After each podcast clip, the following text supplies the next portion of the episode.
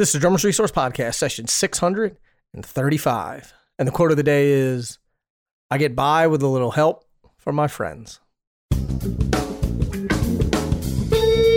listening to the Drummers Resource Podcast, home of in depth interviews with the world's greatest drummers, music industry professionals, and thought leaders. Inspiration, education, and motivation for drumming and beyond and beyond, and beyond, and beyond. Hey, hey, what's going on, everybody? Nick Ruffini here, episode 635. And I appreciate you being here. And apologies for not having an episode last week. We ran into some technical difficulties and were unable to release an episode. So that didn't happen, but we're back this week. And this one's a cool conversation because Daniel and I have been friends for a very long time. And I was in the practice room a couple couple days ago and was feeling frustrated and unmotivated and and sort of wandering aimlessly in in what I was practicing and just just really frustrated about it. And he and I were texting back and forth and I was like, "You know what? I should do a podcast about this because I know he and I have had conversations about this before and we always have we always have these great conversations because he is such a wealth of of knowledge and I always sort of turn to him when I have questions uh, about just about playing and practicing and form and technique and, and all these other things. And, and he always has some great advice and some great wisdom. So I said, why don't we record a podcast out of this? So this episode is a conversation with Daniel and I, and we talk all all about the motivation side of things, but then also the stuff that gets in the way of of really excelling and, and it's that self-doubt and and the imposter syndrome and all of that sort of stuff. So we talk about those two things, and, and Daniel has a lot of great examples, and then I share some of my own experiences as well. So I thought this would be a great episode for everyone going through this, no matter what level, what level of, of sort of frustration or imposter syndrome or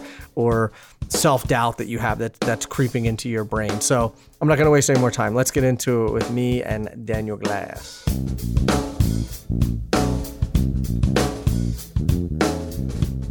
What's happening, everybody? I'm here with my good buddy, Mr. Daniel Glass, and some of you may know who he is because he released a slew of episodes uh, on the podcast and then mysteriously fell off the face of the earth. but that's that's a conversation for a different day. In a good way. Been, in a good way. In a good way. No, he's been he's been very busy uh, putting out courses and and records or working on records and and uh, so a bunch of stuff. So, but we're not here to talk about that which we can too. But um, we're not here to promote things, my career, Nick. I mean, what's that? We're not here to promote my career. Come on. We'll run all of your commercials yes, yes. In, in, the mid roll for sure. It'll be like it'll be it's seven Daniel Glass commercials in a row. Yeah. For those of you who don't know, Nick and I have a, a, a our relationship goes back a while, and we tend to uh, talk a lot of smack, you might say, crack each other I, up. So I like it. That I might like happen. It. Yes. Yeah. I usually win, but um, fe- that's a whole. I'm feeling punchy. Well, oh, are you? Oh, this might yeah, be an interesting. Punchy. This might be this might be an interesting episode then.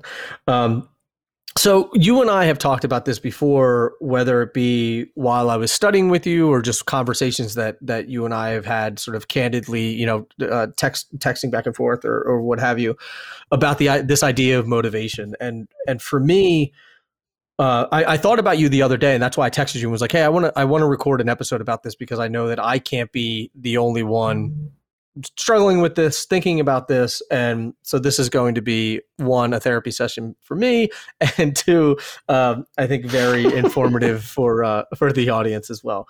Um, but over over the last you know five or six years, my focus has been on podcasting, building not only Drummers Resource, but building a podcasting company and not so much playing and touring and things like that.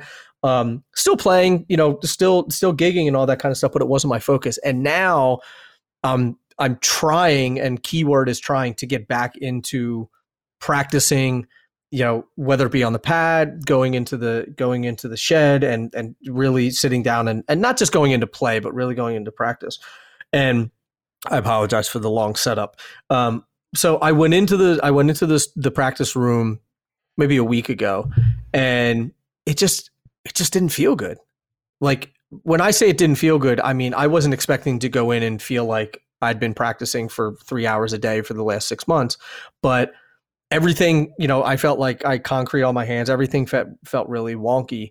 But the flip side of it was I didn't enjoy it, and and was like, you know, after I was in there for a little while, I just like I played along with a couple tunes, and then I ended up leaving. And I was like, that wasn't very enjoyable.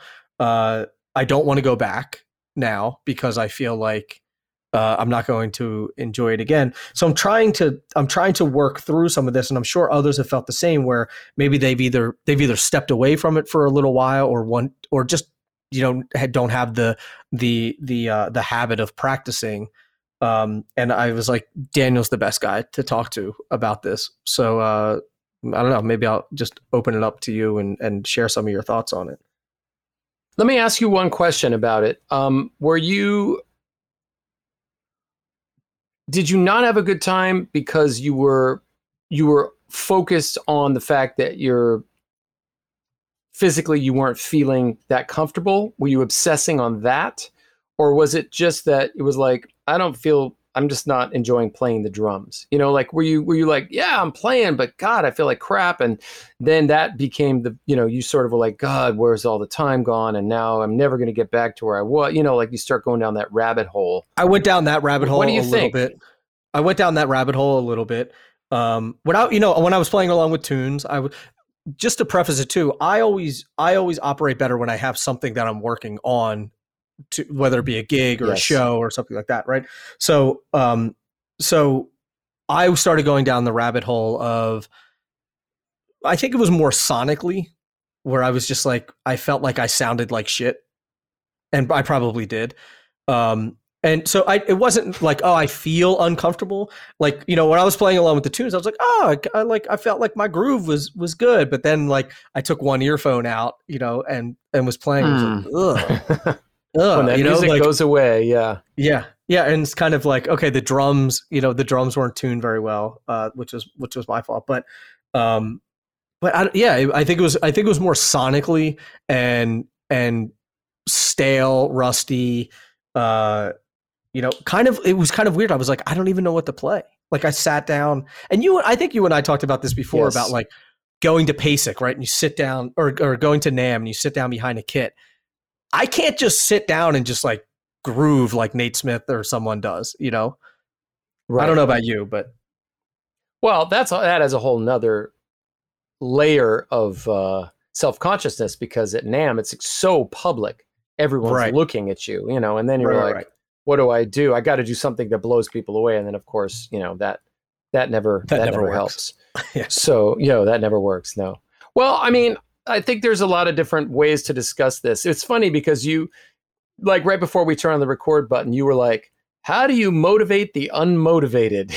you know, I just thought, like, I thought that was a great. That's a great question to ask, and it's it's really hard because, uh, you know, I, I would say what I always tell my students, and first and foremost is what you already brought up that you the best way to if we're just talking about getting motivated like to practice, you know, is is to be practicing for something, toward something. And if, for example, you know, you're a hobbyist drummer who doesn't have a band or doesn't have any shows coming up, how do you, you know, find the motivation to go out and practice or to or to, you know, practice something meaningful that's going to help you to become a better drummer?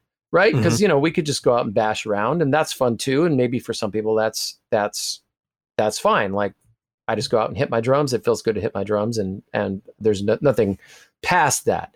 But I think what we're talking about is is drummers that are, you know, wanting to get better, wanting to get into a better project, play with better musicians, those kinds of things.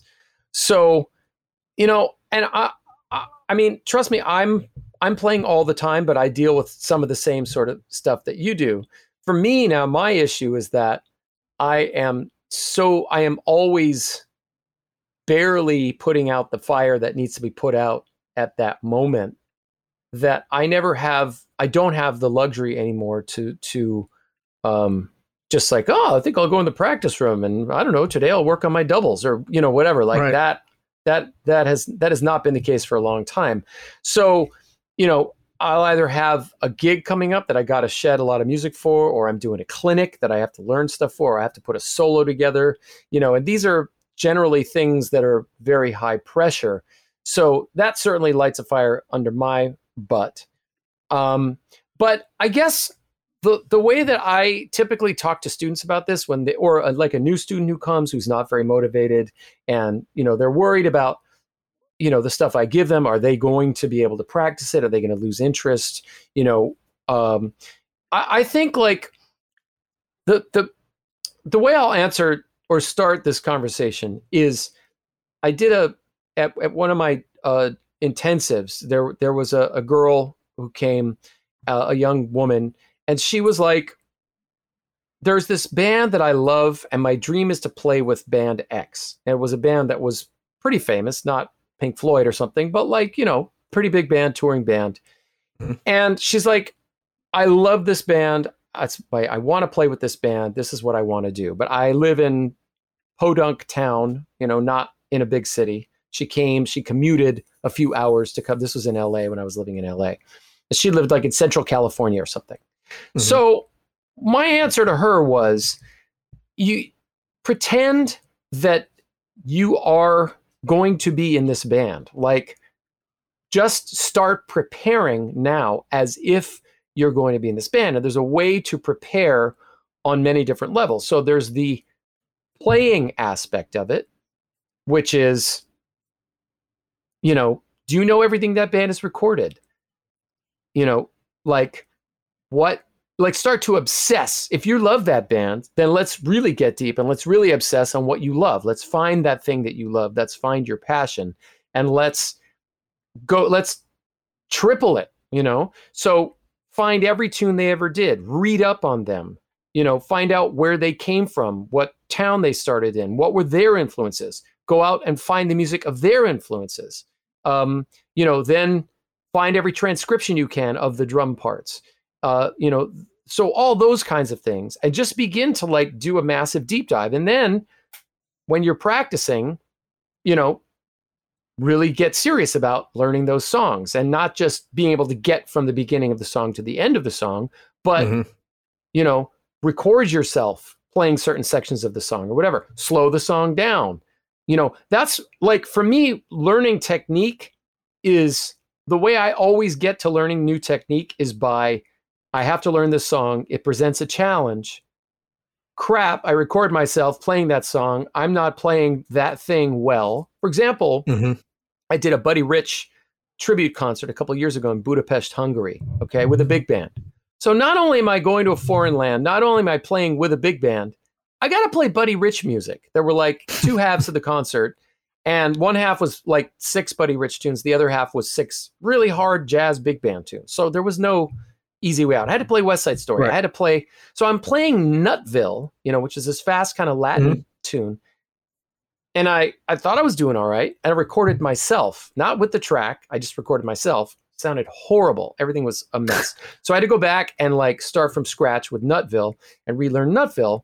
And then I had to listen to like, well, how did Jojo Mayer play Nutville? How did Steve Smith play Nutville? You know, on their various Buddy Rich tributes. And then I decided, I, you know, how did Buddy play Nutville? How did Billy mm-hmm. Cobham, the original drummer who played with Horace Silver, who wrote Nutville? By the way, Billy Cobham was his original what? drummer. How did he? Yeah, how did he play Nutville? So I listened to all those versions. I put them all wait, wait, in my hold thing. on, hold on, stop, stop. You're you did, you're not saying Billy Cobham wrote Nutville. He didn't write it. He was the drummer in Horace gotcha. Silver's uh, band. That's Horace I was Silver like, I thought, yeah, because I, yeah. I, knew that it, I knew that Horace Silver was the original, but I was like, wait a minute, Billy Cobham wrote that. Okay, yeah, you, and I found head, there's video. almost exploded there for a second. There, yeah, there's video of Cobham as a young man before all the fusion stuff, before you know, uh, uh, you know, Mahavishnu, all that. Uh, there's video of him playing with Horace Silver, Nutville. Sick. Really? Anyway, so I do these deep dives into what I'm learning. And you know, I've got, you know, me, I'm the historian guy, but like I just find everything out, everything I can. And then I made some decisions about how I wanted to approach it and what, you know, how much time was I going to have with the big band. Anyway, so not to go too far off, but deep dive. And the more you get into it, the more excited you get about it, right? So I told mm-hmm. her that's step one. Now here's step two. yes, you live in a town that's nowhere near where these people are, but you know, how can you begin to put yourself into that band's orbit, right? What can you do? So, do you have friends that play in a band that sounds similar or do covers of that band? Hang out with them, start talking to them about all this stuff. You know, maybe you go to a concert of that band, maybe write to them in advance, or maybe find out who the road manager is, or, you know, those kinds of things. Like, find out who's working with them, send them an audition tape, or, you know, I mean, just there's kind of a million things you could do. Mm-hmm. Most particularly if you hang out with people who play that music in that scene, then they are going to be one degree, you know, of uh, one degree closer, right? Six right. degrees of separation, one degree closer, because they're already into it.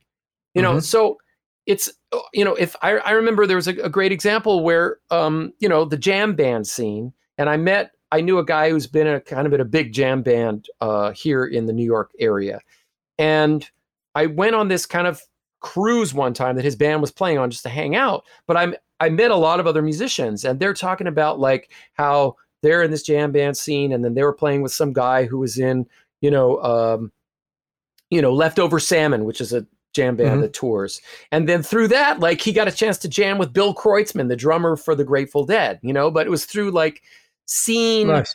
hanging and just being right. and getting known. And then somebody throws your name. And this seems obvious, but for a lot of people, not maybe not. So, mm-hmm. you know, the fact that this woman lived in a small town that shouldn't stop anybody. The fact that she, you know, was she came to this this drum event I was doing. She was obviously motivated enough to pay money to come to that. So right. maybe that's just sort of the next the next step.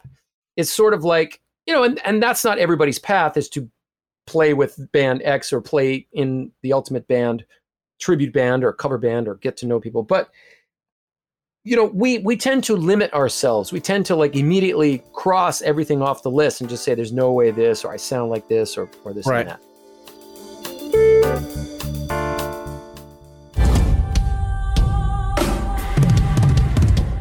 The Saturn Series drums have been a cornerstone Mapex series for more than 25 years. Now, the Saturn Evolution series combines the best of all things Saturn in one series, including the Halo mounting system, which unlocks the freedom of full resonance, the sustain adjustment knob that gives you full control of resonance, decay, and tone, birch walnut hybrid shells that perfectly combine the sonic characteristics of walnut with the articulate punch of birch, delivering a dark, punchy, dry sound. And the iconic maple walnut hybrid shells, which has been at the core of the series for many years, providing a fuller, rounder tone with bright, versatile open sound. For more information about the Saturn Evolution series, visit mapexdrums.com.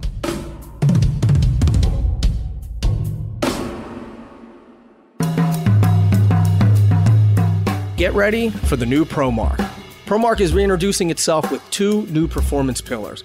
ProMark, the home of their rear weighted, performance driven rebound and finesse lines, and ProMark Classic a celebration of the timeless feel, look, and straight ahead performance of ProMark's golden era. It doesn't matter which pillar you choose because every pair of ProMark sticks is perfected with ProMatch. Only ProMatch ensures unrivaled consistency of weight and pitch from stick to stick and pair to pair.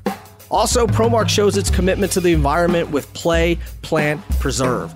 ProMark is planting trees with every pair of sticks sold. They've already planted approximately 600,000 trees back to the Tennessee soil, and they're not stopping there.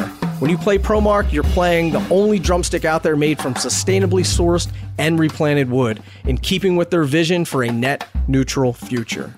For more information, visit promark.com.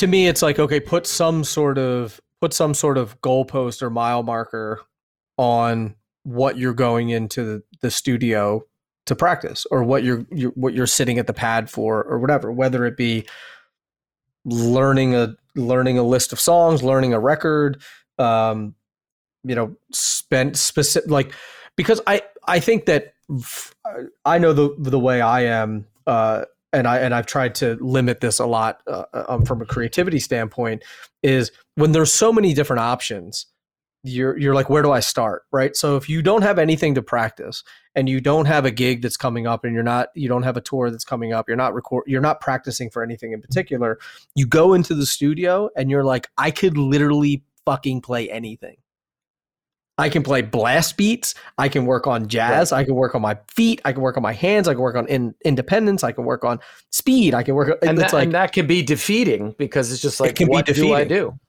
Right. Yeah. So right. I think your passion needs to be your guide. I mean, that's you know, mm-hmm. I know you love funk.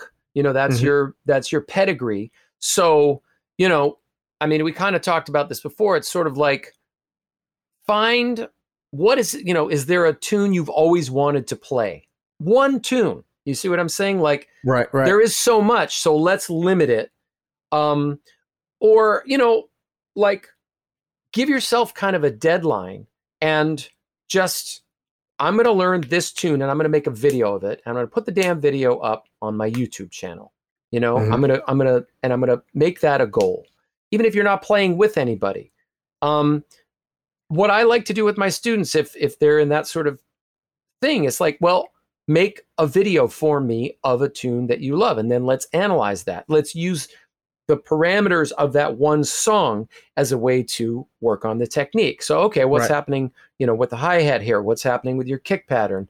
And then analyze things that way. Zoro, our good friend Zoro, you know, he taught a class, I think it was Belmont University in Nashville when he lived in Nashville. he was in Nashville for about 10 years and mm-hmm. he taught there and the class was like we're going to take one tune this semester and we're going to spend the entire semester working on one tune and each week was another part. This week, the intro, you know, this week, the main groove, this week, fills, this week, wow. you know, what do you do during the solo section? I mean, that's a deep dive. And I'm sure that those were just jumping off points to, to then developing a lot of awesome technique that you can then apply to that one song, mm-hmm. you know? Mm-hmm. So take one song, you know, what's the yeah. song that that you've always loved that's really hard for you to do. Another example, Jared from uh, Drumeo, right? He does a lot of challenge videos for himself and for other people. So he took some super sick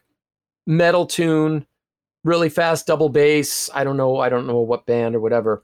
And he'd set himself a challenge and then he filmed the whole thing. He filmed himself in the practice room, the parts that nobody sees when he's sweating, when he's like miserable, when he's there's no way I'm going to be able to do this. I hate this. Right. I suck, you know, whatever. Right, right, but, you know, warts and all. And then he filmed this final performance. And of course, he has a really nice vehicle to share that with the rest of us. Sure. But it was cool. I thought it was a really cool project. He does those kind of projects, sets these, he's really good at setting tasks for himself, following through, finishing, and presenting that, you know? Right. right. Um, so, you know, start specific and let the let the other things come from that and let that specific thing be the thing that turns you on you know that mm-hmm. that you love that you're going to be excited about doing and then when you're doing it and you know this for me is like i was like you know uh, late 90s you know I've, i'm like i'm gonna write a bunch of books about the history of drumming and i'm like you know all excited about it because this is my passion this is what i'm into with my band and the world either told me nobody gives a shit, mm-hmm. or the world told me, you know, no one's, or, or, just nothing. The world told me nothing. I got no right. response at all. And yet, for like literally like the first decade of, you know, between like 1999 and 2009, all I did was work on this stuff by myself, pretty much alone. I mean, I had some friends and some allies. Right, right, right. But it was like, there was there was no you know I, I just kept having to go back and say, look, I love this. It's important to me. I really want this information to be out in the world. And I want I wanted to be able to kind of play in historical styles of music. And if, you know, if if Modern Drummer Festival wasn't hiring me to do that yet, then I needed to freaking hack a pathway through the jungle to get there. Yeah. Yeah. And, and I did, my eye on the ball of yeah. Modern Drummer Festival, and I did, you know? Yeah. So it's like in 2005, you know, I was working with Zoro on on one of this one of the book that came out in 09 and in 05 he did the modern drummer festival and he gave me the dvd and and i was like i want to do that you know and for five yep. years basically i busted ass on it in 2009 our book came out we did PASIC you know, this book, nine years in the making or eight years in the making. And at PASIC, Adam Budofsky from Modern Drummer came up to me and said, Do you want to be on the 2010 festival? So that was great, but it took me 10, 10 years. And before right. that, it took me 15 years of just following my passion. So sometimes it may not happen overnight, but now people are like, okay, Daniel, he's the history guy. Cool. Right. You know, and it's one right. element of what I do, but it, it, you know, people come lessons, come get lessons mm-hmm. or buy my courses or, you know, do whatever, come to a clinic because of that. Right. Do you think that do you think that it's hard to to stay motivated if you don't have some sort of goal or or project that you're working on? I I do. I mean, I think I think there's a lot of other things that are vying for our attention. Certainly mm-hmm. my attention, social media feeds, you know. I mean, how often do we just like I need to uh check my messages on Instagram and 30 minutes later you're just been scrolling, you know. What's yep. even worse yep. now are those short little videos what are the little ones called? Oh, stories the story, or the not no the uh, but the reels? ones on reels, reels. Yeah. Oh my god, that's like crack cocaine. You know, you can just watch them all day long. It's yeah. it, I'm a, in, I kind of like didn't know about that in the suggestion field in like this like because you yes, don't know them exactly, right? and you're just yeah. It is. It is like, and there's cocaine. always some some girl in a negligee playing blues licks. You know what I mean? It's like you're yeah. like, oh wow, okay, let me check that out, or you know, whatever, and then yep. you're just completely hooked, and and, uh, then, and so you know, it's and then an hour goes by and you feel horrible about yourself after that, you know, because everybody has done something genius in a little 30 second video and they're all, you know, young and attractive and super talented. And you're just like, how am I ever going to make my way in the world? And I'll tell you what, that right. happens to me too. And I'm, you know, fairly successful person. So, but the point is, there's a lot of distractions. And it's mm-hmm. really easy, especially if we feel bad about ourselves or we feel unmotivated, to go down those rabbit holes because it's just, it's just super easy to do that. It's super easy to do that. So, you know, I think step one is telling yourself that if you have a passion, it's okay for you to chase the passion. I think a lot mm-hmm. of people say, well, I have this passion, but how am I ever going to get there? And it doesn't, it's the getting there part. I know this starts to sound zen or whatever. It's not the, it's not the end result. It's the journey, but it really is, man. Because when I was doing that drum history stuff, it was like every day I just said, I don't care what's going on in the world. I'm going to like read this book or watch this this video or write this article or write this next section. When you're writing a book, man, I wrote a 152 page book over 8 years with nobody, you know, Zoro didn't even give me deadlines. He was my editor basically, right. my partner on the project, but it was up to me. And you know, there'd be periods get went by where I didn't do I didn't do anything. I was so depressed. I was like first of all, I'm doing this project on faith. I'm not right. getting paid for it yet. I don't know if anybody, even when it comes out, is anybody even going to be interested in this stuff, right? Because I'm hearing those voices that people told me, no one's interested in history. You can't sell history, you know, this mm-hmm. kind of stuff. And then I would go, I would fight back and be like, no, you know, I, people are going to love this and it's going to be important and it's important for me to finish this. And I mm-hmm. just hammered through, just hammered, hammered through. And it's, my online course that I just reached, you know, released rather. Um, you would think it's like I've I've taught privately, I've done clinics, I've done intensives. Of course, people are interested in what I have to teach. You know how long it took me five years to get that course done. You and I yeah. talked about this yeah. five years ago, probably. Yeah. You know, I had a yep. lot of it mapped out. You know, between that and being busy, but just like that fear of like, no one's gonna buy this. How can I compete with Drumeo or Mike Johnston or you know whoever? I mean, you know, all those things come up. So yeah. they still come up for me.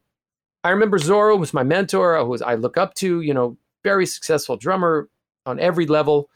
And I remember he gave a clinic at PASIC and somebody asked him, you know, I have such a hard time getting inspired or I have such a hard time like believing in myself, you know, that that I can succeed in what I'm doing. Do you as a successful drummer ever have those feelings? And his answer was every single day. Yeah. You know? So when you do, you know, you, I remember we were talking when you were starting Drummers Resource and you were kind of in the mm-hmm. same boat. Like, you were like, I don't know, I don't know, podcasting, I think it's coming, I think it's a thing. I don't, you know, am I qualified to do this? Right. I mean, we all have right. our, doubts, imposter syndrome, and all that. It's like totally every day, man. Every day, I walk around New York City. I'm a, I'm going to play a gig with one of my favorite piano players on Friday night. He just called me two days from now. There's no, I can't prepare for this. It's two days. Right. And he's like, I said, Oh, who's playing bass? He's like, Just young Japanese guy. He's such a badass. So I go and I look this guy up, and like he's like seems so cool. He's got like long hair, and he's just like super hip, and you know, Mr. Hipster Brooklyn, like totally mm-hmm. in what's happening. There's pictures of him with like these these are the now cats, you know. Right. And now I'm like, crap, am I going to even be good enough for this guy? Yeah, like I'm 55 years old. I play at Birdland every Monday. I, you know, like, right. Of, I'm just and releasing like, an album that's like the best thing I've ever done. And I'm still like, this guy's probably 28. And I'm like, oh, I suck. You know, am I, is my dragging my little ass in there going to be good enough to hang with him? Right. I, I, don't know. I'm going to go right. in and I'm going to just throw down as hard as I can. But I'm sure, it, you know, it's like, it's just, so I guess what I'm just trying to say to people is like, you're going to have doubts. You're going to have, you know, the voice of those around you. I'm sure you've talked about this a lot. Everyone around you, when you start with something, tells you you can't do it. Oh, and that's course. because most people have spent spent their lives being so afraid to do anything and they hate their life because they do something they don't like because they're more worried about security than anything else they would throw their own grandmother under a bus if they knew that they, you know, if their mortgage was going to be paid or whatever. It's like yeah.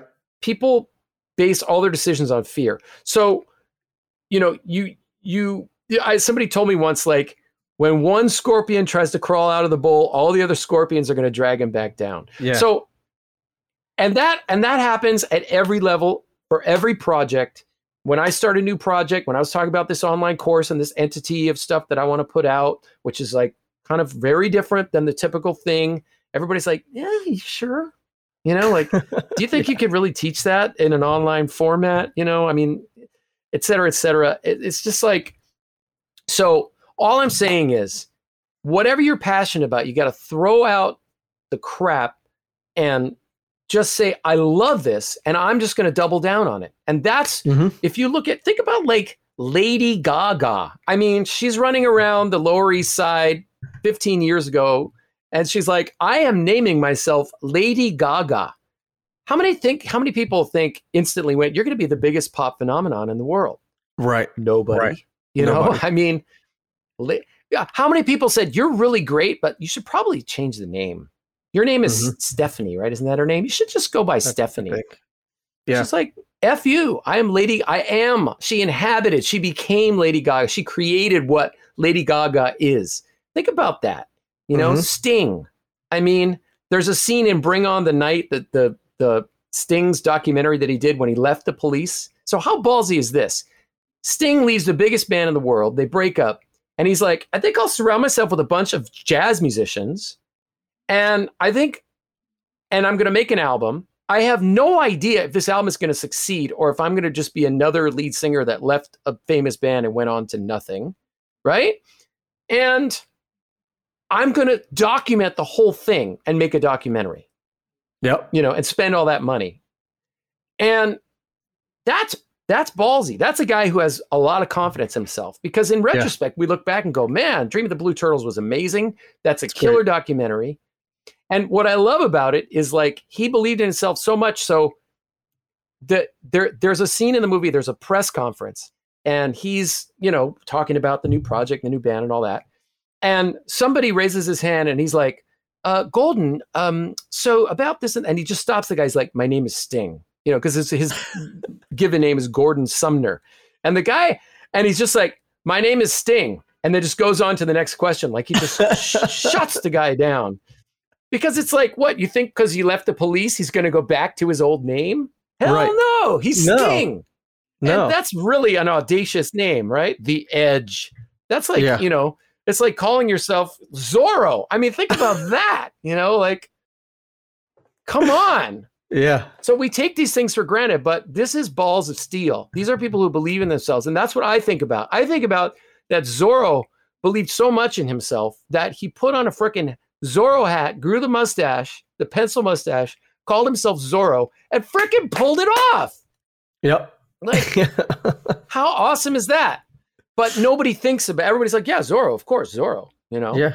Maybe I need a one name moniker. Gaga, Madonna. Yeah. yeah. Graffini. Yeah. Graffini. yeah. Just call yourself Graffini. You yeah. Anyway, um, so sorry to go off, but like now no, I'm no. getting all pumped up and I'm getting motivated. I'm getting excited because I want my motivation and my belief in myself, my belief in yourself. I mean, this is what I do with my students. Like, screw everybody, screw your parents, screw your spouse. I, you know, hey, you, you know, know, me, man. Like, I am, I am, uh, yeah, I'm on board with that 100. percent And like, it, the interesting thing is, like, I always had that, I had that conviction with music, and then started doing the stuff with with drummers resource started doing uh, you know the other company that i have. And and i can do that in business too right? So i can like put these put these mile markers on the map and, exactly. and achieve those things and go out and get them.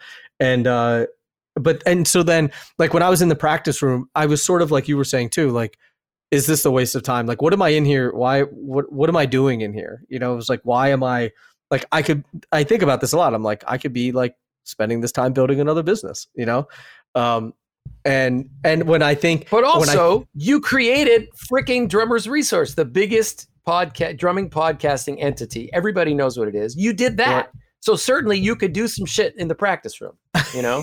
Like yeah, that's how you could flip that.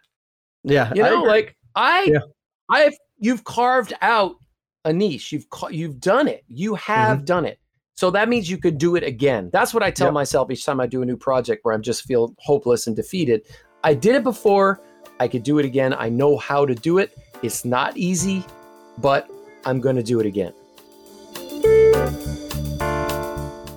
So, if you're looking to get a new kit, you have two options. One, you can check out some pictures online. You can go to the store, you can see what they have there. You can drive to another store, you can find a couple more models, and you can drive yourself insane driving all over the place trying to see what the kit that you want looks like. Or you can design yourself the perfect Sonor kit using their SQ2 drum configurator. And this configurator allows you to build a kit from scratch, or you can use some of their predetermined configurations and then just modify them. But you can modify everything the sizes, the configuration, the hardware, the color, all of that stuff, and you can make it to your exact specifications. Not only that, you can get an overhead view, you can get a 3D image of it. All of that is all built into the drum configurator. To build your dream Sonor kit, go to SQ2 drumsystem.com or just Google Sonor SQ2. You'll find it. Check it out, the Sonor Drum Configurator. For me, it's less it's less about confidence for sure. Um, I think you know me well enough that I've, I, you know, I've, I've, I've, maybe too much confidence. Um, but you don't um, have a um, shortage of confidence. I don't have a shortage of. I have a shortage of height, but not a shortage of confidence. Um, so, right. but uh, I think it's more of like of of fi- going back to finding the enjoyment in the suffering, if that makes sense.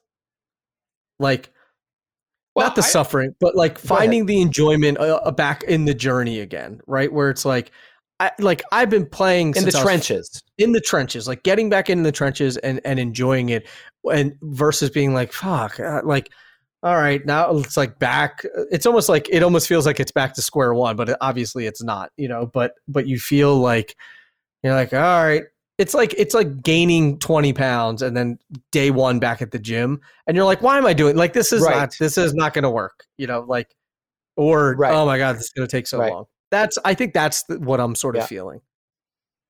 Yeah, it's hard. It's, you know, and part of that, I hate to say it, but it's ego, right? So I was in a band in the 90s, Royal Crown Revue. We got signed to 1000%.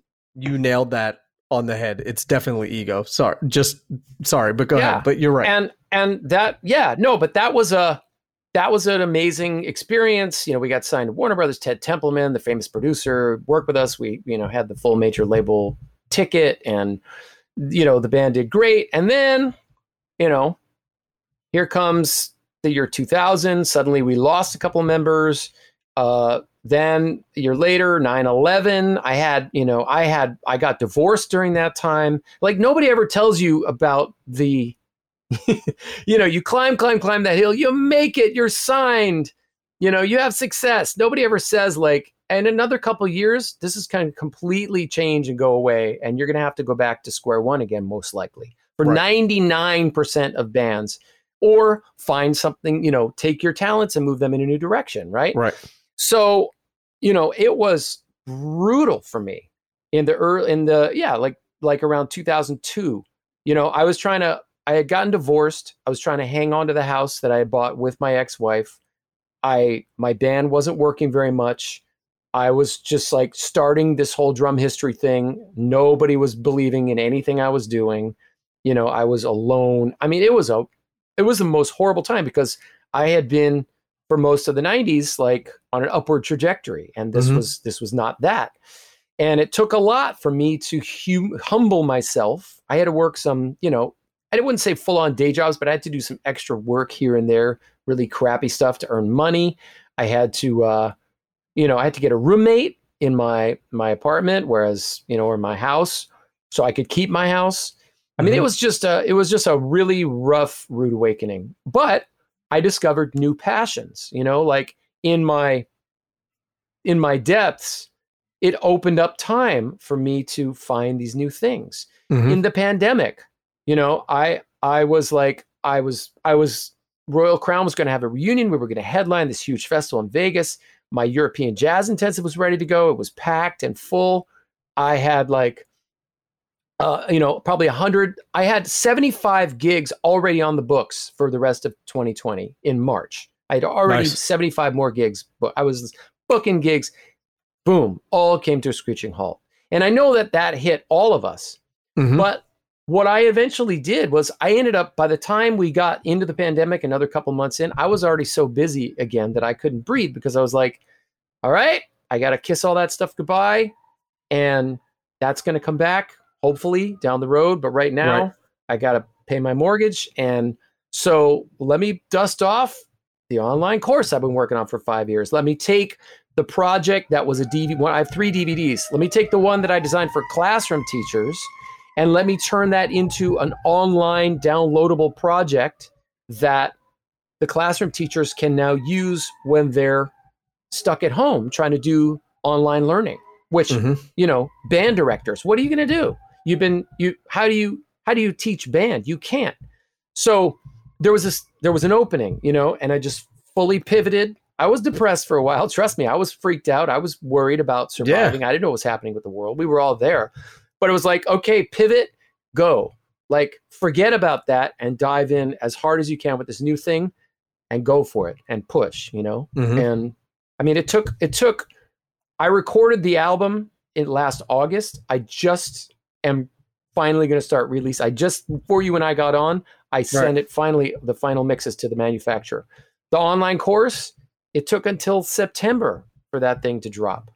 You know, yeah. it it's but so if you can if you've if you've done it before you could do it again you know yeah and yeah if you drop it's that totally, 20 pounds you could drop that 20 pounds again it's totally you have ego. to just like yeah till they say you know but i did this the world owes me something you know not really nope. you know you're only as no. good as your last x and then yeah. you kind of got to start over again so yeah i hope this is helpful to people i mean it I'm I'm just sharing and we're talking about for both of us, you know, things that have that have worked. What works? Mm-hmm. Right? What works? What's going to be that thing that's going to get you off your ass, get you off the couch, get you off the phone and not worrying about the end result. Like when you're in it, when you're in those trenches like you're talking about, when you're doing the the crap work, you can't worry about the end result. You just have to be inside it and obsess on it. And yeah. if it's something that you love, then don't worry about what the end result will be. Right. There will be an end result. And often it isn't what we expect. So mm-hmm. when you try to like force it to be what you expect, that may not that may not be the best thing to do either. You sometimes have to like let the process happen. Just be in it and be in the moment and get go to that stinky ass practice room that smells like a locker room and make it stink even more. Like yeah. get into this sweatiness, the smelliness. Get into the fact that nobody's there. You're living in your own secret little world, you know? Yep. I love that. I my practice room is like Nick knows the whole time I've been in New York, I can only really afford a practice room from like six till nine in the morning. So I get up when I have to go shed for something. And part of why I keep it is because it's cheap, because I don't use it as much as I should. But when it's there, when I need it, it's there, right? So I go at 6 a.m. I know I'm gonna nobody's gonna bother me for three hours, and I'm gonna just disappear in my own little bubble of obsession on that thing for that moment. Mm-hmm. And you know, nowadays that's kind of a, almost a welcome relief because there's so much other stuff that I have to do that when I could just go in the practice room and like dive in and th- it's it's like oh I yeah. like being back here. This is yeah. fun now, you know. But the interesting thing is of what you brought up. If you did it once, you can do it again. And and you and I like I I mean I like to think that we we've been pretty successful in the fields that we've we've tried to go down. Like early on, and, I had a decent drumming career, moved into podcasting, all that stuff. You are you know, like running wild with all the stuff that you're doing as well.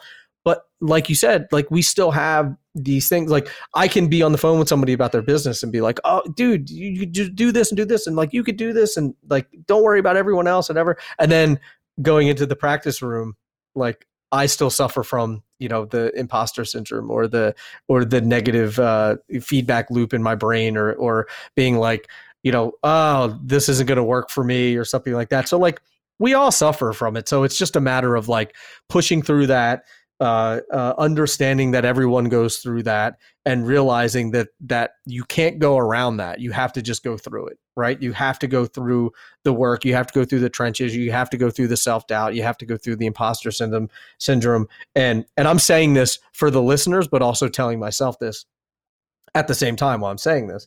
Um you know it's just it's important to remember that we're all human and we all go through this. And you just like everyone that you see on Instagram that you look up to who is a drummer or has a career that you want, like you don't think that they went through that shit too? Yes. Absolutely. 100%. 100% they did. Without a doubt. I'm I'm I'm with you, you know. So and it's like but I, I look back and it's like I am having fun along the way. This is why I want to play drums for a living or why I want to run my own business or put out my courses. It it's tough in the moment, but would I want to be doing anything else? Hell no.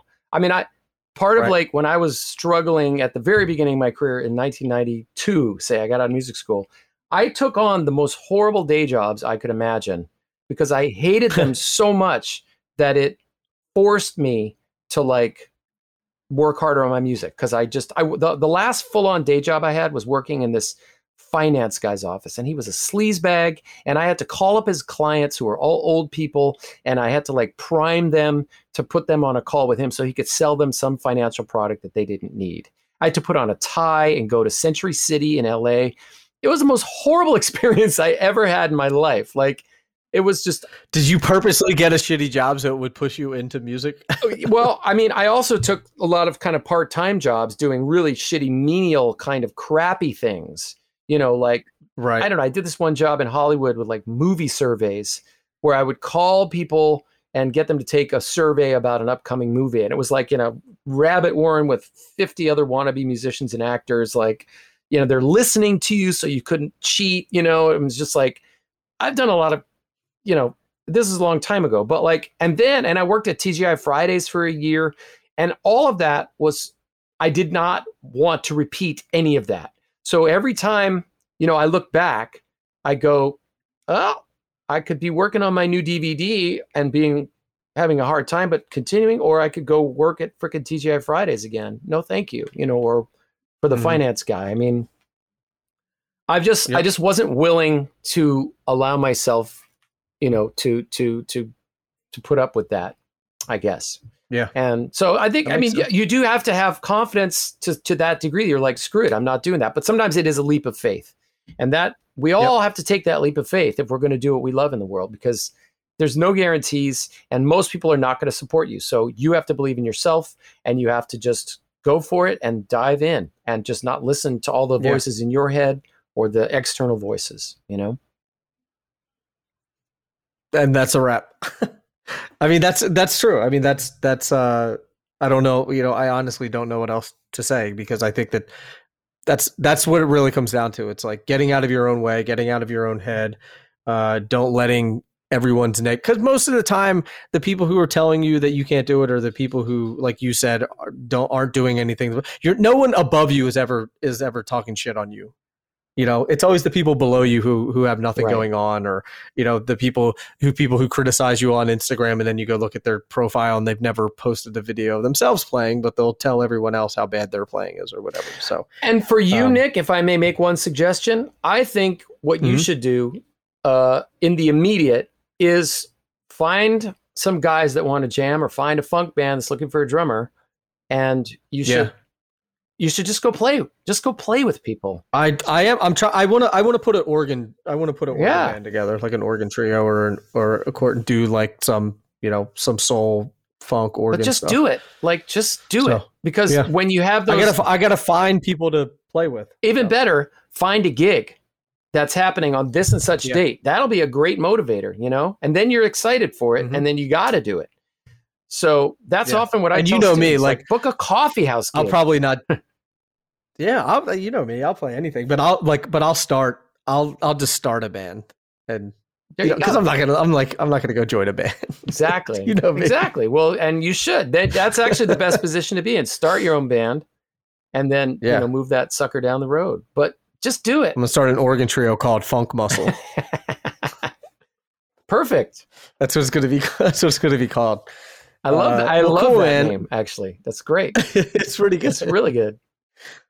Um, so well, I appreciate you, you know, coming on and and uh, and being my therapist, but also, uh, you know, sharing your your stories of, uh, you know, of times when of times that weren't great, you know, and and it's not it's not everything that you see on social media and and it's not just everything in life is not just a highlight reel no matter how much people want you to think that so. Yeah. And um, i have no problem discussing that because that's that's the reality you know? Yeah. Ongoing.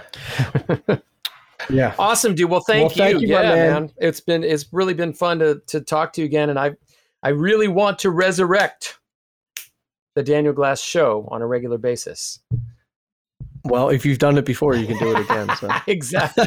Just push through it, man. Yeah, yeah. Just fight. But no, we're we we got. uh I, I have some stuff that that we're going to talk about that that that I got cooking. So uh, I'm sure that you know the listeners will be checking it out soon. Awesome. So, and thanks um, to you, well, safe travels thanks to you for it. creating this amazing vehicle for all of us to uh, jump sure. in on. Yeah, yeah, awesome, man.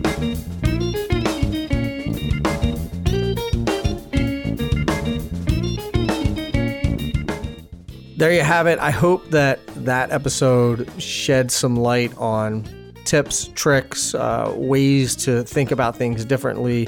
Maybe can get you out of your own way, get you uh, out of your own head. And again, this was something that that I was personally struggling with, so I wanted to talk to Daniel about it and figured it would be great to record this episode for everyone to listen to because I mean, how lucky am I that I can call or text Daniel anytime I want? And I was like, man, this is great for for the listeners as well. They should be able to to listen to this conversation. So I hope you dug it. You can find the find the show notes by going to drummersresource.com forward slash session six three five. And other than that, that's all I got. So until the next podcast, keep drumming. Thank you so much for listening, and I will be talking to you soon. Peace.